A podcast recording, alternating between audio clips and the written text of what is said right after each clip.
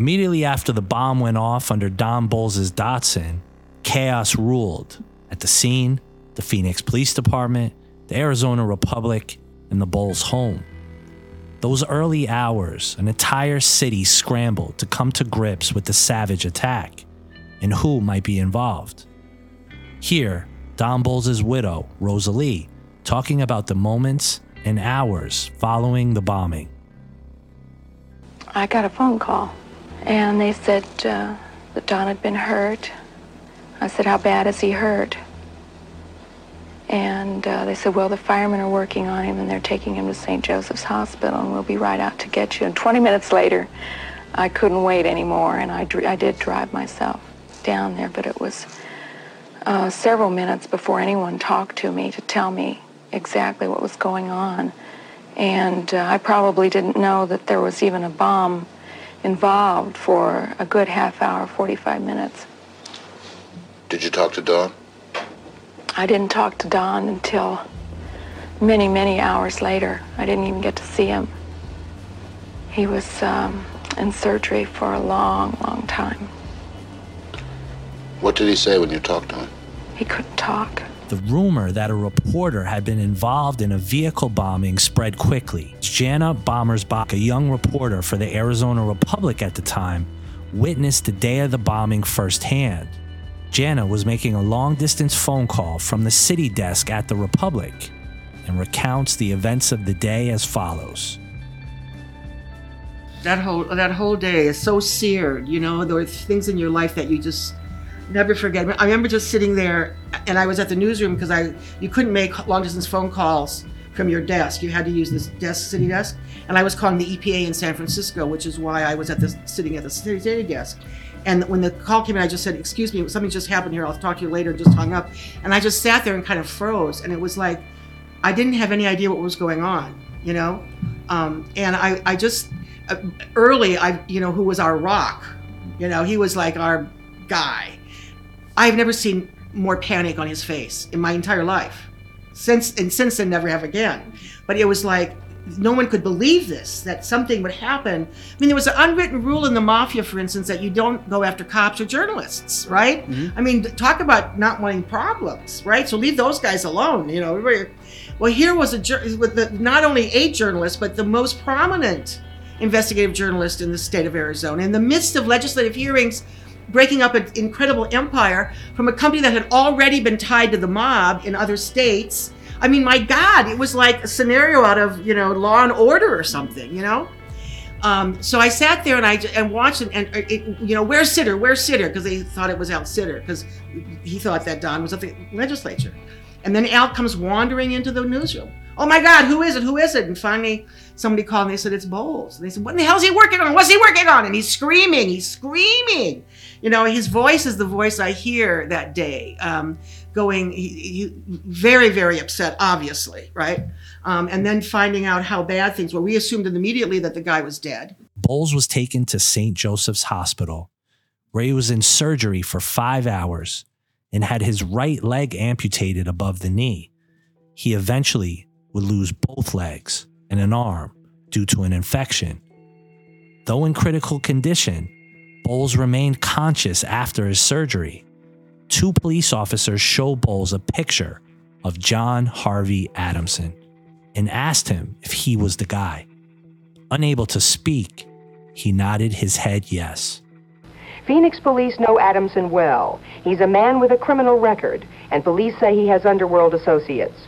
He's a gambler and breeder of racing dogs, friendly with Ned Warren, an Arizona real estate magnate who has been under investigation here for land fraud. As the investigation into the attack began, Adamson and prominent Phoenix attorney Neil Roberts were two names that came up right away as suspects to be looked at and followed.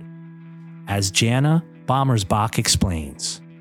Adamson's name came up very early, and the, and that was going on. Neil Roberts' name came up really early. I mean, I think our guys, and it was Paul Dean and um, Charles Kelly, were the two two of the main guys from the Republic. I'm sure there were others, but those are the two that come most to my mind.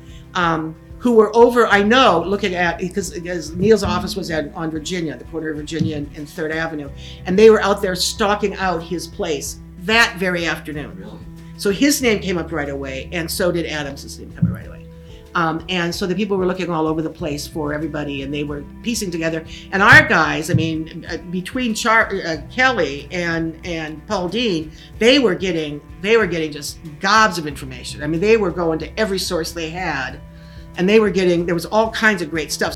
Adamson was known to the Phoenix PD intelligence unit as a mid level hood with ties to notorious Chicago outfit hitman Carl Verive. Don Devereaux gives us some background on John Adamson. From what I've seen of John, that he was probably a sociopath. He was he was a guy who didn't have uh, a strong moral center in any respect.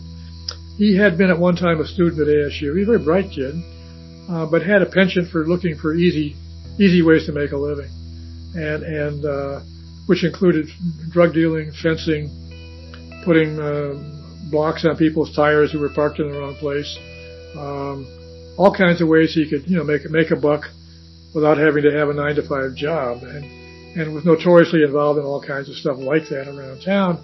Uh, you know, illegal activity of initially rather petty varieties.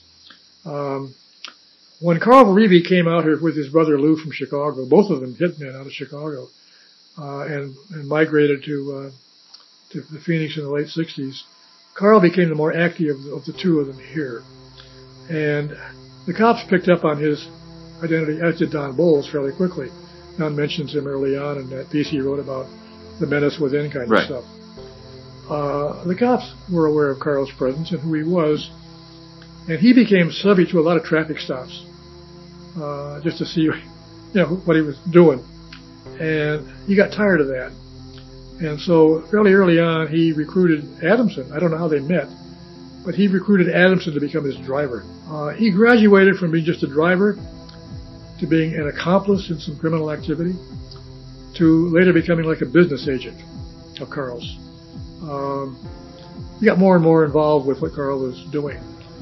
Not to the point that I could ever put John directly involved in ever killing anybody personally. Mm-hmm. But if you wanted somebody killed and went to John, John would get you to Carl. Um, he became a, a means to get to Verive to talk a business deal. John was kind of the uh, the person, the screener, if you The will. The gatekeeper for Carl. Yeah, he had to make sure yeah. that you were real, not the cops undercover or some goddamn thing, Mhm. and and, and uh, you know get it done uh, carefully. Uh, but he became the gatekeeper, the the person for Carl to go through, uh, and was involved in that role in several homicides that the police department subsequently learned about. In a suspicious move, immediately after the bombing, Roberts hastily made arrangements to get Adamson and his wife on a private plane to Lake Havasu, where they could hide out. Roberts had also begun trying to raise 25,000 for Adamson's legal defense fund. Not exactly the actions of innocent men. Uh, Neil took uh, John ultimately and his wife to the executive airport at the Phoenix airport and uh, uh, got him on a private plane uh, to Havasu, put him up in a motel for a night, and then brought him back the following day. And it was basically just get him out of the way long enough to figure out what they were going to do. Within 24 hours, Adamson had returned to Phoenix and his old haunts, namely the Ivanhoe Lounge, where Adamson, Roberts, and several other interesting characters were known to frequent. For a couple of guys who knew they were under surveillance, the men had no problem talking loudly about what had just happened and connecting another man for whoever was listening in on their conversation. That man was Max Dunlap, a local contractor who was an associate of both Roberts and Adamson, as well as local liquor magnate Kemper Marley. Another of the drinking buddies present that Thursday afternoon was lawyer Mickey Clifton. He was so horrified by what he heard at the Ivanhoe that within hours he notified the Phoenix PD of the conversation. With Bolles still clinging to life and no murder to pin on Adamson yet, Phoenix PD continued surveillance of Adamson and Roberts, as well as their new suspect, Max Dunlap. Well, you know, the when Adamson's name came up, which came up immediately, um, the guys at the Republic uh, would have had no trouble in their contacts with Phoenix cops. Uh, if they didn't already know who Adamson was, getting an earful pretty quickly as to who he was. And they would have known of his relationship with Neil through that arrangement. And so, very quickly, uh, both Neil and John would have come to the attention of the of the Republic reporters. Uh, I, I don't know what that means by you know staking them out or anything. Right. But, um, they were certainly looking at them in, in some capacity. Um, the the the real movement away from from Neil, well, since Neil came up almost quickly, um, and Neil made no effort to really hide that. Uh, as I think uh, we may have discussed before, I the Friday morning, Bolles was bound on a Wednesday. Adamson went to Havasu on a Wednesday afternoon. Adamson was back Thursday afternoon uh, and out drinking with Mickey Clifton and other people that evening.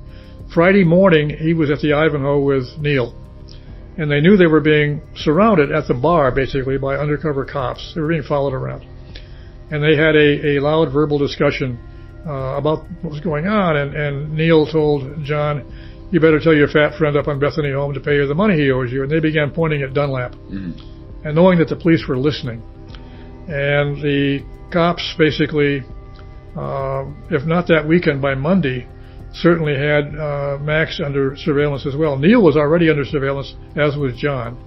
And I mean like around the clock. Mhm. They had cops staking out, you know, police cars sitting on their houses and offices and stuff, Yeah.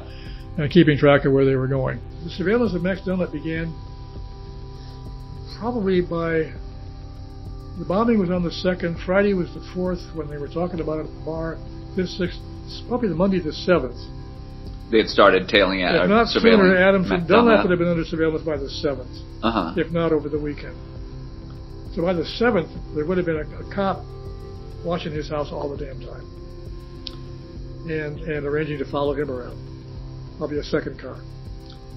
And on the 12th of June, there was a money drop, supposedly at Max's house, where Neil Roberts sent a sack of cash with somebody Mhm. for Max to basically take to Tom Foster's office to help with John Adamson's legal defense. And Tom wasn't there, and John was, and all that happened.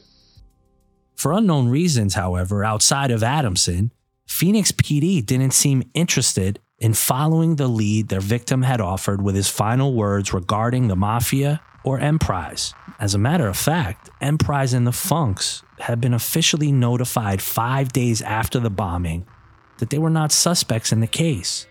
Meanwhile, the Organized Crime Task Force, perhaps the most knowledgeable group of cops in Phoenix on the players involved, was being completely shut out of the investigation.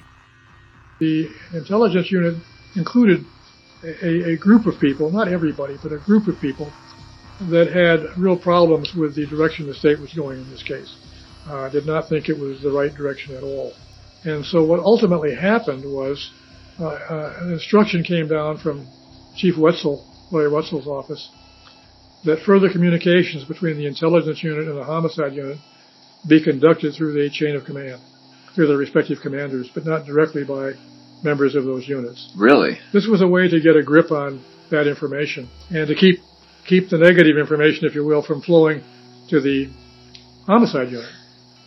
Uh, what happened as a solution to that temporarily, uh, knowing full well that what he was doing, uh, Jack Weaver, who was a sergeant in the intelligence unit, arranged to become a registered confidential informant, and he, in effect, provided them with a lot of information suggesting that they should take a better look. There were some very experienced guys in the in the intelligence unit. Uh, Andy Watzik among them, uh, Weaver among them, who knew an awful lot about John Adamson, Carl Verivi, the mob, all of these people. And uh, the minute Adamson's name came up, to them it suggested Carl Verivi and the mob. Because John Adamson was a driver for Carl Verivi, with whom he'd been involved in several other contract killings uh, in recent years in the Phoenix area. During those 11 days that Don Bolles fought for his life, Jana spent time at St. Joseph's Hospital attempting to comfort Rosalie Bolles. We went over to, to the to the hospital, and um, Bill Shover was there, who was the communication director at the at the Republic, and and we hugged, and he said, "Oh my God, that's just so horrible." And they've got Rosalie here, and I said, "I just can't stand this." And she heard my voice, and she said, "Jana, Jana, Jana, come back! They won't let anybody see anybody. Come back here." And so she called me, and so they let me in, and I went back, and she's in this room, and it's dark, and she, oh my God, it's so awful. And she's just danced down the hall somewhere, you know. She says, they won't let me see him. They won't let me see him. And I'm thinking, oh my God, that's probably uh, merciful of them, you know, because you just knew he had to be. Um, Yeah. And um, and she said, well, "How could this happen? How could this happen?" And I said, "I, don't, I don't know, I don't know." You know, and and I didn't, you know, may, maybe at that moment I should have said, "What was he working on?" Or I should have been, you know, but I never did. I was just there as a friend to console. I wasn't there as a reporter to report or anything. And I just remember sitting there with her for a while and just holding her hand and and just let, letting her cry and uh, and just feeling, you know, and I cried, and I mean, everybody was just so totally, totally upset. Um, and then day after day, one amputation after the next. I mean, 11 days that man lived. 11 days. You know, I said at one point in one of the stories I wrote, I said it was almost like he finally got our attention and he wasn't going to let go. He knew he was not, not going to win this battle, but he was going to make it last as long as he could so that everyone had to know. The day that Bolles had finally succumbed to his injuries, John Adamson was arrested and charged with murder. Something else occurred that would forever change the course of this investigation. Phoenix PD brought Neil Roberts in for questioning and immediately gave him immunity for providing a theory on who was involved in the murder of Don Bolles. So let's let that sink in. Immunity in one of the highest profile murder cases in the country for a theory? Neil, Neil, in, in this in this uh, plea deal he, he gave, hypothesized that uh, because Bolles had written a nasty article some months earlier about Kemper, nasty in that he you know was critical of Kemper and his background, um, that maybe Kemper had taken it upon himself to uh, enlist Dunlap Selper to suggest to Dunlap, or maybe Dunlap on his own as a favor to Kemper, decided to do something to Don Bolles. This was offered by Neil as a just a, a maybe this is what happened, frontier justice kind of explanation. This is how the Marley theory was born. Phoenix PD became laser focused on it from that point forward. Don Bolles' final words be damned. They also had something else.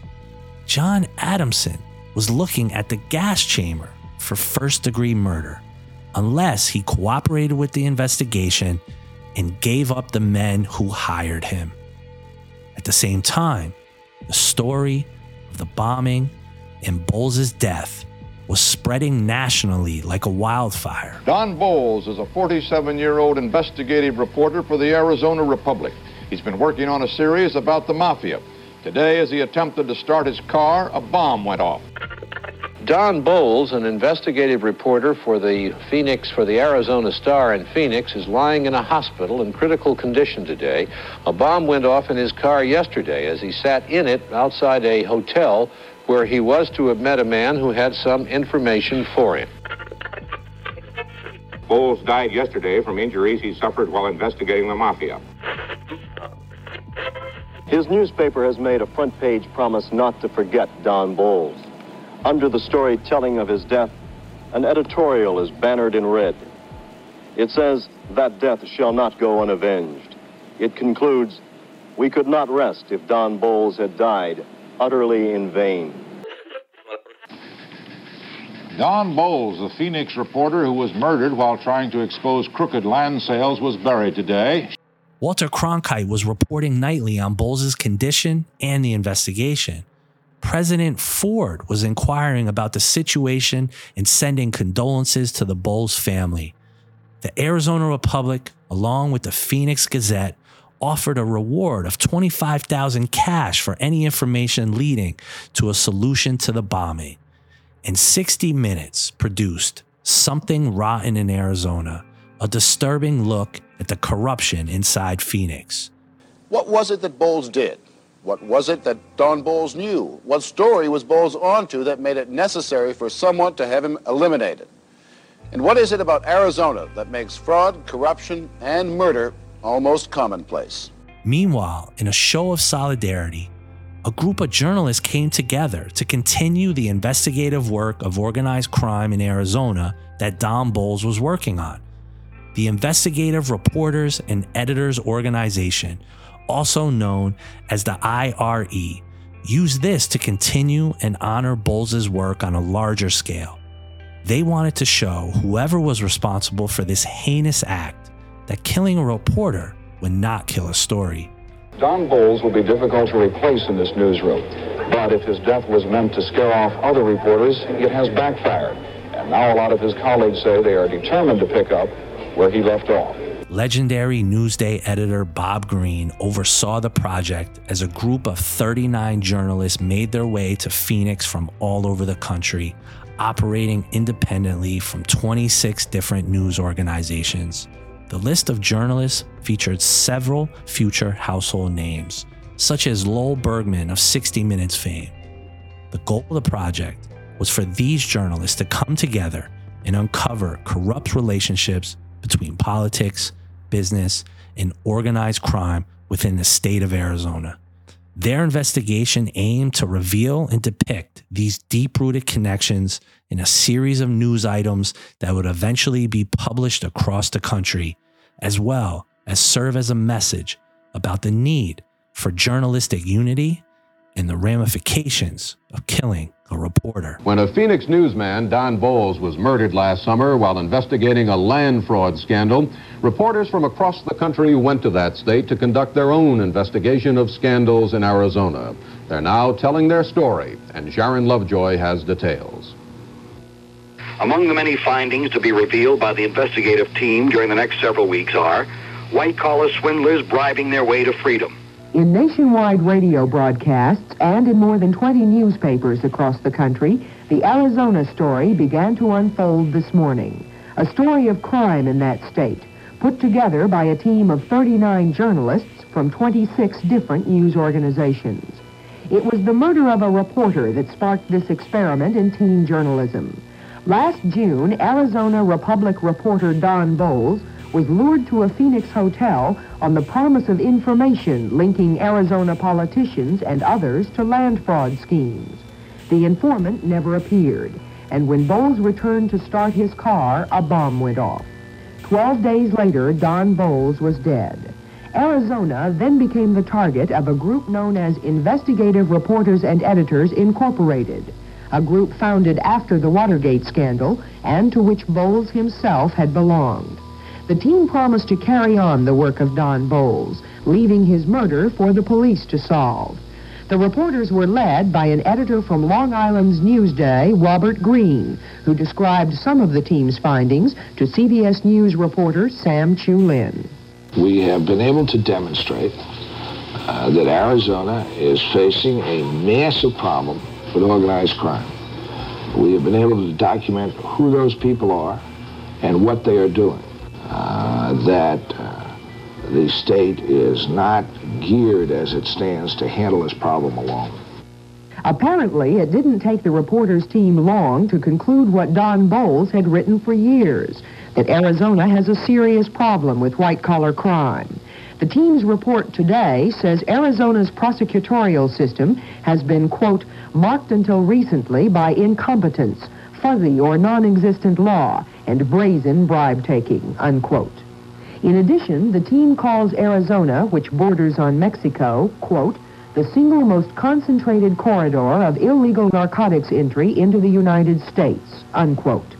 Whatever new leads are produced by the Arizona series will become apparent as the stories unfold over the next 23 days. There have been threats of lawsuits, and many of the newspapers running the series are nervous.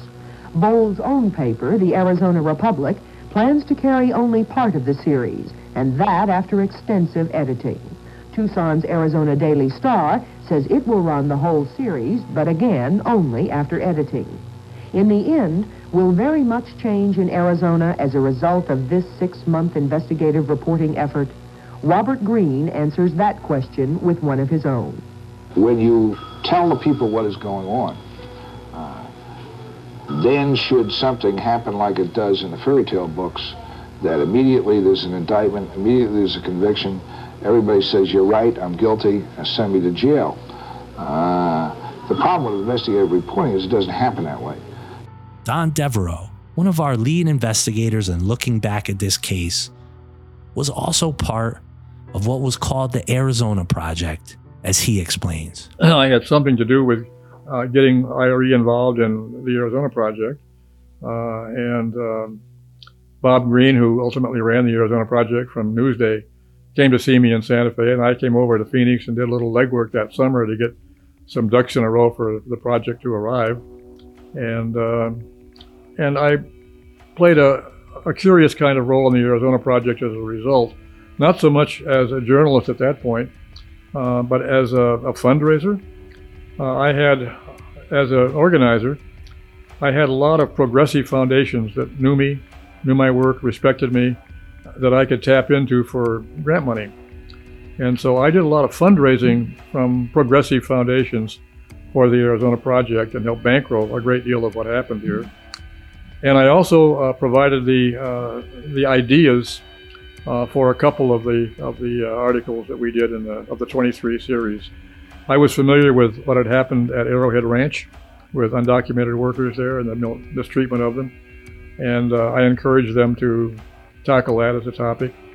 And I encouraged the uh, Arizona Project people to do one article on New Mexico a neighboring state, and I contributed a lot of files and contacts and stuff for that and I provided the tour guide for the uh, Arizona for the Arizona Project effort on Arrowhead Ranch.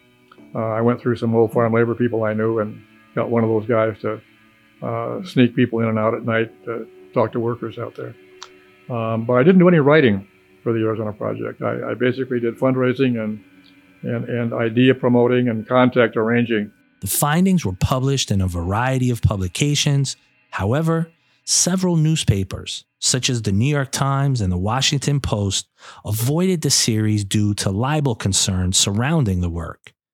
Speaking to a CBS reporter, Bob Greene stated that the findings reveal that Arizona is confronting a tremendous problem in organized crime, and that the 23 part series revealed names and stories related to corruption, land fraud, and organized crime in the state.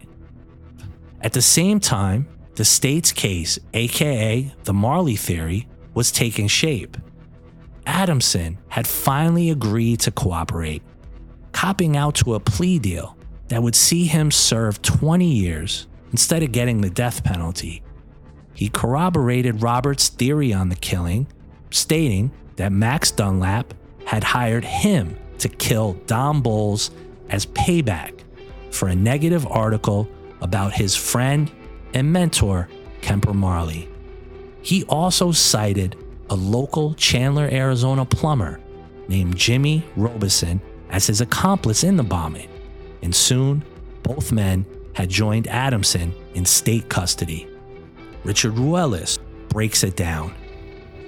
Adamson tells police um, the, the, how the crime happened that Max Dunlap, who was a business associate of a liquor baron in town called Kemper Marley, the Max Dunlap came to him and said, could you take care of Don Bolles? Could you figure out a way to kill this guy and make it public and loud? And Adamson said, sure, and started getting to work on that. Um, so police start talking to Max Dunlap. Uh, the Republic reporters start talking to Max Dunlap. As the Republic, as Republic reporters are reaching out to Max Dunlap, he mentions to them casually how Kemper Marley is a great friend of his. It's like, well, they, they didn't quite, the, the, reporters didn't quite know why he was bringing up Kemper Marley, but it, that ends up becoming one of the theories of the case is that Kemper Marley was the one who wanted Don Bolles gone and whether he specifically ordered it or just kind of said, you know, who will rid me of this troublesome reporter? And Max Dunlap said, I'll, I'll just do it. You know, I'll look, I'll do this and it'll look good to my boss. Max Dunlap and Jimmy Robison would be charged with first degree murder for the killing of Don Bolles. The star witness in each man's trial would be none other than John Adamson. While local businessman Kemper Marley was implicated, there would be no charges against him. His only punishment being the damage done to his reputation by the allegations. Dunlap and Robison were quickly convicted and sentenced to death. The question is did the state get it right? And if they didn't, who were the real players and what forces behind the scenes caused this miscarriage of justice?